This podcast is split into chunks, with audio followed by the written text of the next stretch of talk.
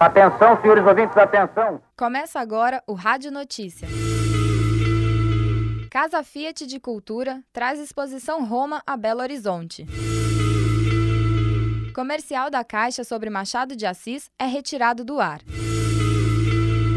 Confira a repercussão das festividades da Faculdade de Comunicação e Artes.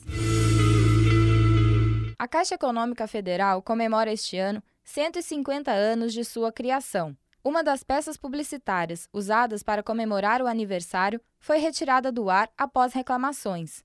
Na propaganda em questão, o escritor brasileiro Machado de Assis foi interpretado por um ator branco, o que gerou polêmica sobre preconceito racial. A Caixa Econômica, na última terça-feira, 20 de setembro, divulgou uma nota. Nela, a Caixa pedia desculpas à população e principalmente aos movimentos ligados às causas raciais por ter caracterizado o escritor, que era afro-brasileiro, como branco. Segundo a Caixa, desde sua criação, o objetivo era ser o banco de todos e agregar qualquer tipo de pessoa. A CEPIR, Secretaria de Política e Promoção da Igualdade Racial, recebeu as denúncias sobre a campanha e as encaminhou para a Presidência e Ouvidoria da Caixa, o CONAR, Conselho de Autorregulamentação Publicitária, a Secretaria de Comunicação Social da Presidência da República e o Ministério Público Federal. Em nota, a CEPIR pediu que a propaganda fosse corrigida como forma de reconhecimento do erro, o que proporciona à Caixa Econômica Federal manter o diálogo que tem com a sociedade ao longo de sua trajetória institucional. Alunos, professores e funcionários se reuniram durante as últimas duas semanas para comemorar os 40 anos da Faculdade de Comunicação e Artes. O momento espiritual, que aconteceu dia 16 de setembro, com o reitor da Universidade, Domol, marcou o começo das comemorações. Durante o momento espiritual, salmos e poemas foram recitados. Os alunos também participaram, cantando músicas para todos os presentes. A faculdade também recebeu muitas palestras e seminários. Dia 19, Verônica Goiçueta, correspondente internacional do jornal espanhol ABC no Brasil, falou sobre seu trabalho. Nos dias 20 e 22, Paulo Pereira também deu palestras para os alunos.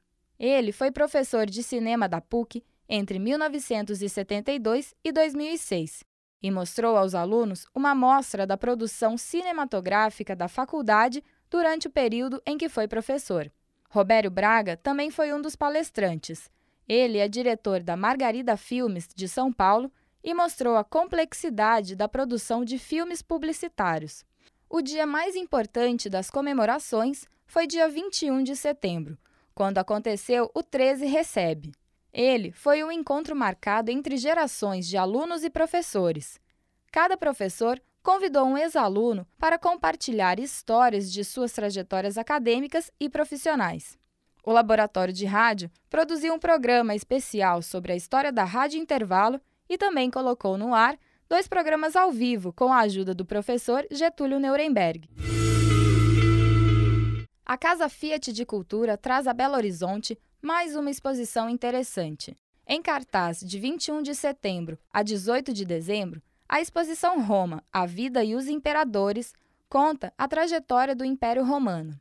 Ana Vilela, gestora da Casa Fiat de Cultura, fala sobre o que o público vai conferir na mostra. A exposição Roma, a Vida dos Imperadores, traz um panorama do que foi o Império Romano nos três primeiros séculos e trazendo uma mostra muito rica, muito interessante e educativa onde a presença de esculturas, de joias, de objetos de uso do cotidiano dos romanos daquela época, vestimentas de gladiadores, uma série de peças originais trazem toda essa história de Roma e o público vai ter oportunidade visitando a mostra, de rever né, tudo que aconteceu nesse período tão rico da história da humanidade e tudo que Roma representou naquela época e ainda representa para a vida de vários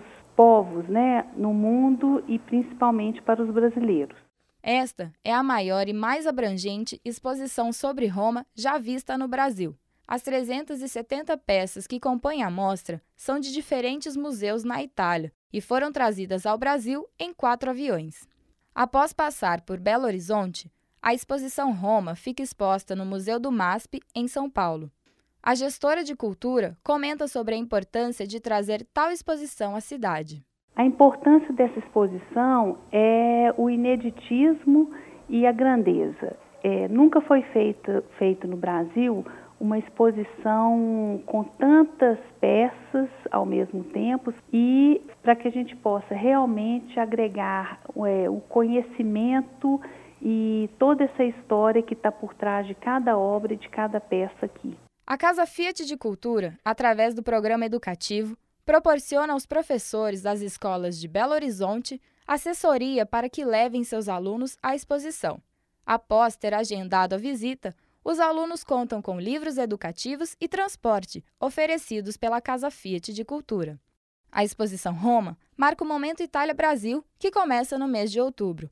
Ana Vilela explica este momento. O Momento Itália Brasil é uma série de iniciativas que a Embaixada é, da Itália no Brasil está organizando esse ano e está promovendo esse intercâmbio não só na área da cultura, mas na área social, econômica e em outras áreas, para que a gente possa fazer uma troca né, dessas culturas que são tão parecidas. O Brasil tem uma presença de italianos muito grande, né, não só de imigrantes, mas de empresas e de outros contatos comerciais.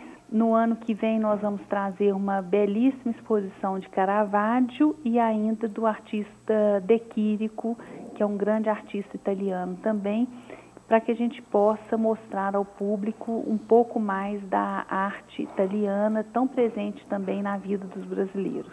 A mostra foi aberta ao público dia 21 de setembro e contou com mais de mil visitantes em seus primeiros dias. A expectativa da Casa Fiat de Cultura é a de ser grande sucesso, já que as pessoas têm mostrado interesse em conhecer a cultura romana.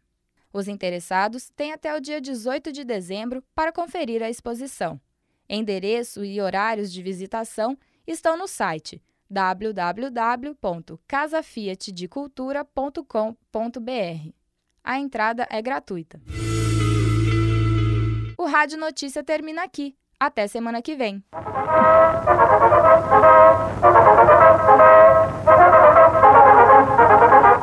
Atenção, senhores ouvintes, atenção.